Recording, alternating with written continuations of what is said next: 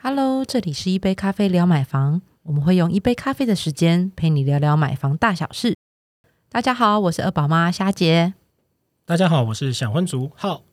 打开后，嘉许南 boy 考音，A.K. 北漂青年，来自高雄的阿嘎。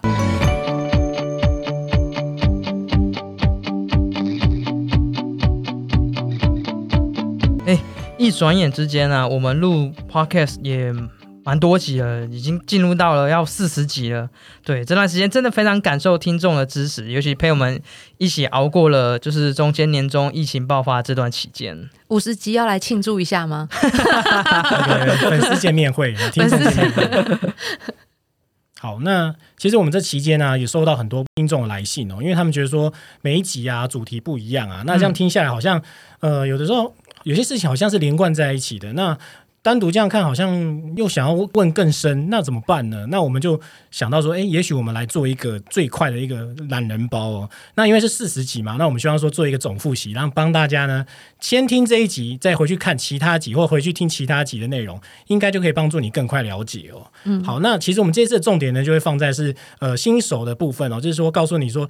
你约略的知道了这十大重点，那知道十大重点之后，你去看房子或者了解相关的房屋资讯的时候呢，你会更有一些轮廓哦。那首先呢，这个谈论呢着重在三个部分哦。刚刚讲十大重点，其实听起来也还蛮多的嘛。嗯，所以三大部分我们会先从看房，然后再来从预算，你要如何去整理你的买房预算？那最后就是在签约的时候，你有哪些细节要注意？十大重点分这三大面向来帮大家做整理，那帮大家比较能够快速的能够了解。那当然细节就像刚刚浩哥说的，那可以再回去听，应该会在资讯栏也会大概放下我们之前的内容吧，对不对？要提供给大家，对对对，大家可以先就是呃，我们因为这是重点，然后如果你想要听细节，再请回过头来，我们会帮你整理细节的，就是每一集比较深度探讨的内容集数，然后让大家能够更深入的了解。没错，那事实上这一次啊，哦，我们已经录到四十集左右了嘛。然后在这段期间，不断的有一些粉丝啊，新加入的朋友，或者说在最近后面集数的时候，呃，才开始有一些看屋买屋需求的听众们，都有陆陆续续的，就是有 mail 透过 mail，或者说在我们粉丝团私讯给我们，问了一些相关的问题。那我这次也把它做一个统整，那一起来回顾一下这些大家比较常问到问题，那有让大家知道说，哎，可能在这些碰到这些问题的时候，可以怎么样处理。那首先呢，在第一个的时候，就是大家很常很常问到的，就是买房第一问，想买怎么样的房子啊？想买却不知道要买什么样的房子。好，那看房篇呢，其实一定会遇到这一题，那么万年大题目，所以，买房第一间房子，你到底想买什么房子？哎，可是实际上我们应该退一步去思考一下哦，就是。买什么样的房子，跟你有多少预算，这个是要绑在一起的。真的，如果不计预算的话，我想买豪宅啦。当然，当然，当然，现实总是残酷。但我们要务实一点。对，有游泳池的梦想，还是希望先做一下。对，那其实呃，当你知道了这个预算的价格的时候，其实你才会知道说啊，你可以选择什么样的房屋类型的产品哦。因为其实大家常常会把这个事情有点因果上的有点搞混。那房子其实就跟手机的概念是一样，就是手机有新产品，那房子也有新产品啊。那新产品就是所谓的新建案，对。那跟新建案有点区隔呢，又是一个预售屋哦。那预售屋其实跟新建案的差别呢，主要就在于说，预售屋呢它是先销售，它不是一个完成的一个建案。那新城屋呢是已经直接已经盖好了，所以你可以直接到现场去看房子的状况。对，了解房子的整个格局啦，那采光啦，那些呃，实际上更具体的东西。那预售屋呢，因为它只是先收了一个契约给你，所以它并没有任何的呃现场。所以你在看预售屋的时候呢，它其实比较是提供呃预售屋的那个样品屋，对，样品屋给你看。对，那这就是新屋的一个两两者的差异哦。那接下来就是最大家最常碰到是中古屋啦。那只要你现在还在租房子的话，基本上你住的的那个物件其实就算中古屋了。不管你是租的还是呃你爸妈现在的一个房子，其实都是中古屋。那中古屋呢，它的最大的差异呢，其实就是在于它的屋龄，所以就会常有分一些呃低龄的啦，或中龄的。那低龄大概就是零到五年或五到十年这些，那中龄可能就十年以上哦。那高龄的话，当然就是四十岁以上，就跟我们年纪一样。那那个屋龄越高呢，你就需要负担更多的一些呃装修或者是一些修缮的部分。对，那接下来你要思考是说市区郊区。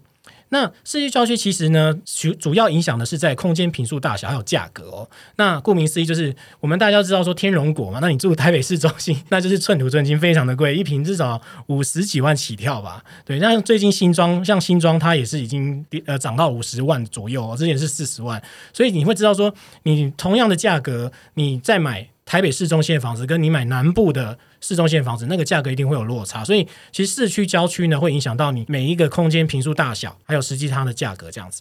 那另外呢，我们会建议说你要买什么房子，接下来你预算都知道了，那区域位置你都知道了，那这时候你要来思考说，呃，我的价格如果要市中心的话，我买不了新房子，那低龄的屋可不可以接受呢？那如果低龄不能接受的话，那中龄可不可以接受？其实就会回归到就是产品类型的概念。那你会选择公寓呢，还是选择华夏呢，还是大楼呢？因为其实华夏公寓大楼其实它这个产品的背后也也是代表的它的屋龄的概念哦。那其实公寓通常呢都是三十到四十年左右，那华夏呢可能就是二十到三十年之间。那其实你从这个不同的产品，你就会知道说啊，屋龄越老旧，那价格就会越低。那也许我就可以去做一个折中的做法哦。好，感谢浩哥帮我们的解答。那刚刚我听完之后啊，然后又想到说另外延伸的一个问题，就是呃，我们在网络上有很多的一些。听众来反映的就是，我们过往十年间，就是我们过往十年前之前，很多人在找房子的时候，都是透过房仲嘛，就是了解到一些房屋的资讯啊，甚至是说，呃，问他们说哪里有房子可以做选择这些。那接下来他们都陆陆续续来问说，诶，那我们这种像这种网络平台啊，这种找房网站，到底和一般的房仲业者们到底有哪些的差异性，以及在网络上选择的话，到底有哪些优缺点呢？哦，对，呃，网络时网络时代啊，我们很多资资讯都从网络来啊。那如果你要找房的话，管道有哪些呢？那最常见的就是我们知道是各个房仲品牌的官网哦。那他们都会把自己呢手上的物件呢，就直接放在网站上，让你去做搜寻哦。那另外呢，就是像找房平台，那找房平台就是我我们都知道，就是它跟呃房仲品牌的差异就是呢，呃，不会只限于某一家房仲品牌，它是都会集列在上面。对，那另外就是我们也会知道 F B Line 这些社群管道，因为其实很多房众朋友他们会利用这个社群的那个管道呢，去增加它的曝光度，所以其实，在 F B Line 上面也可以看得到。另外，另外呢，就是像工具类的东西，像 App 的部分，App 也可以去使用它。那总瓜来说呢，上述的功能呢，其实它有它的优劣啦。像你从品牌网站去找的话呢，你只能呢从单一品牌它的地区性的物件去找，所以呢，不见得呢会。刚好找到符合你价格带的东西，或你喜欢的格局的房子。那找房平台呢？它可能就会相对于房仲品牌呢，它会更多元一点，因为它就等于是全部都大家放在一起上比较嘛。所以其实如果你需要大量的做功课，就像前面夏姐讲的，你如果想要一次看五十间房子，你去一个房仲品牌可能没办法涵盖到这些内容。可是你在找房平台就可以一次囊括到。那这边我们也要毛遂自荐一下，因为我们乐屋网的物件真的是蛮多的啦。那可以用你的方式去再找寻一下。对，那另外就是呃，FB 跟 Line 呢，其实我们会建议说，你你在看这些资讯的时候，你可以参考啦，但是就是不要去完全去相信，就是你还是要做一些功课。对，那 App 的话呢，其实你可以去善用它的工具上的那些推波功能，那蛮不错的。你刚刚真的太客气了，说不只是呃，我们只有一家，我们现在现在目前应该说至少十大品牌，你业界所听得到的十大品牌，其实他们的物件都会在乐屋网，所以欢迎大家来乐屋网找房子。OK，那刚刚有听到虾姐跟浩哥的分享之后啊，回到现实层面来说好了，就是我们在网络上，不论是在房仲端还是在呃实体端，还是说在网络上好了，我们去看房哦预预约看房之后，最终还是会要跟房仲就是到实体的那个房子当中去看房子。那很多的听众朋友们就询问说，诶，我是第一次买房，那到底我要跟房仲问什么东西，他才觉得我是有料的，而不是说公公的，就是让他。就是说，哦，我就是个待宰羔羊的感觉。我要问什么东西才是相对感觉而言，就是让房东知道我是有做功课的。好。有的时候你可能因为时间很繁忙，你没办法去了解这个房子的各个细节。那我会建议你说，那你不如就直接跟房仲现场在看房的时候直接问他哦。那基本问题可以问什么？你可以问说屋龄啊、车位啊、平数，甚至房子的坐向啊、户数啊、公设比这些都可以去问他。那进阶一点问题可以问什么呢？你是可以问房仲说，诶，这个房子到底是翻新过来是装潢啊？因为就像你看一些树屋啊，它其实看起来好像。呃，干干净净的，没有家具什么的，可是说不定他其实是翻新过两次哦。对，所以其实你可以把这个美稿去问一下房仲。另外，你可以正深一步去问一下房仲说：“哎，屋主为什么要买房啊？那他这个房子啊，持有了几年了？”嗯，刚因为大家都会问基本问题，啊，所以我之前遇到房仲是他把基本问题都印好了，所以他像比如说他今天带你去看三间房，他其实都把这基本问题就印好三间这间房子的基本资料。啊，对，因为他也怕背错。哦，因为可能他有很多的物件，这样他有很多物件，对，所以基本问题的其他呃，因为大家都会问嘛，所以这时候房仲他其实就会给你说来。这张纸都有，我带你一一核对。嗯，啊，好钉金的房仲，照顾照顾大家。我我遇到是比较钉金的房仲啊。OK，哎，那在这样子的话，如果说像房仲有提供一些基本问题的话，那当然这是最棒的。但只是这样子的话，是不是说还有一些更进阶的一些看房上面的技巧，是我们需要去特别注意的呢？嗯，如果是看房的技巧的话，其实一开始这些功课你都要做准备哦。像最基本的，从外部环境啊、地段啊，然后环境价格啊，那内部不包括是通风、采光、水电这些。其实这个你要去逐一去盘点啊。另外一个部分就是，你一开始进入这个房子的时候，你的基本印象是什么？你觉得这个房子给你感觉是喜欢的，你会想再多多绕绕其他空间看呢，还是你觉得说有一种不安感？那这个就是其实可以作为你看房的一个依据哦。那另外就是说，怎么样去更深入了解呢？其实你可以去看说它的采光度好不好，因为采光度牵涉到你的那个看房的时间点。如果你早上看、中午看跟晚上看其实也不一样。然后另外就是说，你去看它有没有漏水结构。因为假设你第二次、第三次再去看的时候，你就可以选择下雨天去看啊，或台风天之后去看，知道它的漏水跟结构到底 O 不 OK。另外就是说环境，前面提到的环境就是看你你去看说它的附近有没有闲护设施，或者说它的动距，它跟另外一栋房子的动距近不近。那更多的是你可以看到这个社区面，包括是管委会有没有在经营啊，消防设施有没有是在标准期限内啊，其实这个都可以去参考的。了解，那这样子的话，我突然也很好奇一件事情。我们刚刚提到说，呃，无论是在看屋啊，还是说在跟房仲之间的对谈之间，需要特别注意的哪些项目？那刚好前面浩哥有提到，就是你在。看屋跟买屋的时候，要先知道自己的预算。那这样子的部分的话，要怎么去评估说到底是要准备多少才够呢？才不会说，诶，自己去看了房子之后，才发现说，诶，自己的预算抓不够，看也好像变看心酸一样。嗯，买房预算啊，其实大部分呃可以切割成两个部分，一个是你自己要准备的，通常叫做自备款；那再就是跟银行借的。呃，首先讲自备款好了。好，那一般人大家可能会觉得，哎，那自备款就等于头期款，是不是？其实这很容易就会忽略掉一些其他杂支。我会建议大家把自备款想象成你买房子的头期款，那或者是如果当然是如果他是买预售屋的话，可能会有首付款，这比较不一样。好，那当然如果是偏向中古屋或是新屋的话，你的自备款就会包含头期款。装潢费、中介费，还有代书费，请等其他的相关的费用都要包含进去。对，好，那当然装潢费，那就看你是想要那个五十万轻装潢，还是百万装潢，那那个 那个预算各自抓喽，就没有一定的标准了。那再来就是跟银行借，就是所谓的银行贷款的部分。那银行贷款部分的话，其实大概呃，一般中古屋的部分大概。呃，可以贷到，如果说是大概十六平以上的房子，好，那大概都可以贷到七到八成哦。对，那但是如果是你要呃，可能是小资族，你是要买第一间可能是比较小平的套房，在十六平以下，那你可能就要准备多一点，大概总要四到五成。嗯，应该说只能跟银行贷到大概五到五到六成左右啦。所以那换算一下，就是自备款要多准备一点，才能够足够这样子。了解，对。哎，那说到刚刚虾姐有提到贷款的部分，老实说，这一定要讲了。这个问题真的是从古至今，讲夸张一点，从古至今，从古至今啊，每天都有人在问这个问题，就是说他过往跟银行没有任何的相关往来，就贷款的记录啦，无论信贷、车贷、房贷，什么都没有。对，但是他们都很好奇一件事情，那这样他在申请贷款的时候，到底要怎样去找到合适自己的银行？因为他们都很 care 说，到底哪间银行才可以给他更优惠的方案，让他去做做成功获得到这笔贷款吗？首先，刚你刚刚说跟没有银行往来啊，其实只要是比如说你平常呃呃申办信用卡，这就是最基本的。的往来了，哦只要你有乖乖缴那个卡费，嗯，按时缴，对，这很重要，很重要。银行就就会评定说，哎，那其实至少在你在信用层面不会不会有负面的折扣。对，那再来，如果你要申请，就是呃，因为通常申贷它是会在买房呃契约签订之后，你才会进入到我要开始找银行再去做房贷的申请的这件事情。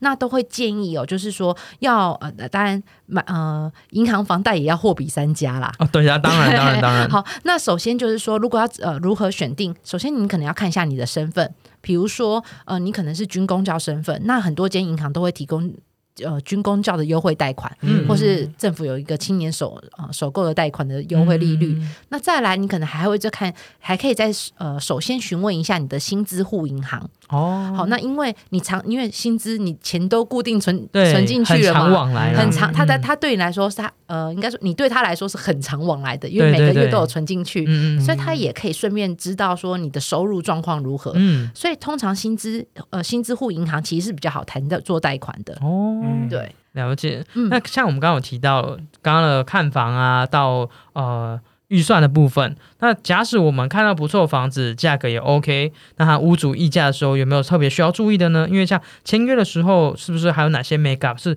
可能一般的呃第一次买房人会特别可能是疏漏到的地方呢？呃，签约主要会分就是两三大流程，嗯，一个就是你可能要先去谈斡旋，然后通常就是这是溢价的部分了。。对，好，那议呃溢价的时候，那当然这就是大家最常玩到心理战的啦，嗯因为你们。到底是一万一万那边互砍，还是五万十万砍？蔡老师有说过吗？对，对我们前几集蔡老师有说过，这是买房心理战，大家可以回去听一下。好，那再来，当然呃，到呃议到合理的价格，双方都觉得这个价格都可以做接受之后，接下来会进到签约的流程。好，那那在签约的时候，其实呃呃地。呃，房仲跟地震师都会准备这个，就是不动产说明书，好，等于是会把再跟你逐一确认房子所有的细节。那这个这些细节哪里来的？呃，屋主提报给他的，比如说这个房子可能有没有曾经修缮过，水电有没有修缮过，或者是它的相关，比如说呃，它之前有没有哪里改装格局啦，或是那个阳台外推啦，它其实有些相关的资料全部都会必须要记载在呃不动产说明书里面。所以这时候贴心连地震是会逐一逐条跟你核对，哦，确认双方都是有知道这些内容跟共识的。好，那那才会呃确认完之后，才会大家才会进入到用印签约这签名这个流程。那大致上签名签约的流程会分分分为五大步骤：签约、用印，然后完税、过户到交屋。那通常走完这个流程啊，然后地震是也要也要去相关公家机关办嘛，这个历程大概大概在一个月的时间。哦，要跑一个月的时间。那每过当然在呃定定这些时间的时候，他其实也会在签约的时候，同时会告诉你，当每完成一个步骤的时候，那你就必须因为你会有相关的钱要陆续汇进去。好，他会把这把呃汇款的钱会分成四大部分。对，那等于是最后一步单就是你跟银行贷款那个那一笔啦，最大的尾款了。嗯，等于是当他当他确认在过户的时候、呃完成过户了，那就要把尾款汇进去，然后完成交屋的作业，这样子。嗯对。哎，这么说来的话，在这个过程当中啊，嗯。我很常在呃网络上的一些呃社团当中看到很多人在问说，最后在呃在做签约这个动作的时候，他们都会列出一个 list，就是说他到底呃花费啊、支出那些，嗯很常有很多人都说，诶，其中有一项就是验屋这块，嗯。很多人都说你这个可以省过，你你这个自己看就好。但是针对这一块的时候，我们先前也有提到，验屋这块必须要非常小心。那夏姐，你这边怎么呃怎么看？就说验屋这个部分的重要性？呃，我这边会推荐大家，其实还是要找专业的来啦。嗯，真的，因为就像术业比如有专攻啊术业。有专攻嗯。比如说，呃，到底你一般人能够看的是什么？可能水管通不通？嗯，对，好，那呃，就是相关的设备，你可能会去扭动看看、转动看看啊，哦看它是不是灵活，或者是呃有没有哪里的问题。嗯但是像比如说，呃呃，这个地板平不平整，嗯，好，或者是一些比如说壁癌观察的细节，那真的是需要有专业的来，他真的才他能才能够有比较精准的仪器帮你做测量。对，有句话是这么说的：嘿，魔鬼藏在细节 里。对对对，所以会建议哦，其实呃，你在在签约的过程当中，要跟屋主说，哎，我们要嗯先做验屋。那当然，如果你要找专业的来，那当然他是会在验屋会在交屋之前，所以就要在额外定定交屋呃验屋的时间点。好，那呃会会有四大重点，会请大家再简单记一下。我们会建议就是先验屋再付尾款。嗯，那付尾款就是交屋的时候嘛。那再来验屋的时候，其实你要跟着验屋公司一起，然后按照你你刚刚拿到那个不动产的说呃说明书，它有哪些现况，然后请验屋公司帮你逐一做核对。对，那这样当然他也会比较明确知道说，哦，原来屋主曾曾经勾了哪些状况，他他呃整查验起来。虽然他们都有自己一套 SOP 帮你做核对，那但是如果说屋主本来已经有复复述一些呃相关的内容的时候，他也可以再针对那那个内容，就是再去做检验。嗯，好，那其实会让你比较能够贴心这样子。那当然，如果说哎，那万一不小心发发生瑕疵怎么办？因为既然说有有相关做验屋的工作了，所以也可以把这些瑕疵当下拍照起来。请屋主来做修缮，嗯，对，那他确或确认他修缮之后再做交屋，或者是有些屋主会跟你说，那没关系，我会负责做修缮。我们先交屋，但是副主站就是呃，等于是你修缮的款项，他会另外再做支付。哦，哎，所以这样子的话，老实说，这个验屋的这笔费用啊，大家虽然说都很多人都在呃拱说这笔钱可以省下来，但老实说，如果你在这个过程当中就提早的把一些呃隐藏的一些看不到的一些问题都先挖掘出来，说真的，呃，可以说是花小钱省大钱的一个概念了。对，但如果说忘记，如果没验到，或是事后才发现怎么办呢？因为像比如说有些地方，比比如说他原本贴了壁纸，嗯，好，那你在验屋过程当中不一定会去撕壁纸，或者它有一些轻装潢，你是要做装潢的时候才会把它原本的呃装潢拆掉嘛？对，这时候拆掉的时候，如果发现的有瑕疵怎么办？其实一般通常在半年内，好，如果说你呃发现相关的瑕疵，其实都可以再跟呃。当然要透过房仲啦，透过房仲去跟屋主说，哎，你们有发现这个瑕疵，请他就是支付那个修缮的费用。这个在一般半年内，其实屋主通常也都会知道，自己知道啦，只是当初没跟你讲，他也都会做支付这样子。所以要要保住这个半年修缮期。哦，原来如此。那这样还相对而言，这样还是有相对有保障的啦。对，那刚有提到，就是一般大众他们都很常会在网络上 PO 说，他这些的呃最后的一些过户的一些费用，到底他缴了哪些费用？其中就是说，像过户也要缴税费啊，那到底是缴了哪些费用呢？过户账哦，除了说房屋的钱之外。那当然还会有房仲的，就是你呃委托他嘛，中介的费用。嗯，那再还有就是委托地震式的费用。那除了这两个是支付给人人要帮你做处理的费用之外，你买卖房子还会有契税、印花税。好，那这这些都会是在买卖过程当中，你要所买家会需要支付的税费。好，那办理过户还会有一些行政呃的规费跟书状费。那不过这些费用其实大大部分就可能几百几千块，没有那么多这样子。那比较多的，像刚刚讲到，就是契税跟印花税，这个是比例比较高的。对，好，那契税跟印花税大概在税率大概呃以契税来讲，大概就是核定契约价的大概六趴。好，那印花税的部分的话，就是依照呃房屋评定的限值以及土地公告限值的千分之一。OK，那其他地震的规费的部分的话，就以申报地价的就是千分之二来计算这个税率，这样子。嗯，那这样子的话，老实说，说真的，就回到一开始所提到，就是很多呃网友们他在网络上这样询问说，到底哪些费是不是多缴了？那老实说，还是回到最一开始的，就是有的时候真的是术业有专攻了，他们会收这些这些钱的话，当然也是因为对于你的各项层面来说，都相对而言是有保障的，也可以保障你说在这个房屋的交屋过程当中会有更加的一些呃保障。那好奇是说，顺利交屋之后，接下来可能就要开始忙装修了嘛？那关于说房子的部分，是否还有哪些是需要再做注意的呢？呃，应该这样讲，买房其实都希望是保值啦。嗯，那以目前的就是房市趋势来看，通常是稳定成长。比较比较不会叠价。那呃，其实房子在选择，除了说刚刚讲到说，哎，我可能依照我的个人需求，我选定这这件事情之外，其实还是要看一下，就是呃，比如说交通临近度啦，或者是这这个区域是不是会有政府一些呃新的发展。像这个时候，有时候呃，从化区之类的，对，嗯，哦，如果你考量在从化区，或许短时间内。它可能现在可能相关的呃基本设施没办法体现出来，还没体现，机能还没到位。但是它可能预计在未来的，比如三五年后，甚至十年后，它可能就会有相关的设施陆续建起来了。好，那那这这时候其实都可以是让房子有增值，让你以小再换大的机会。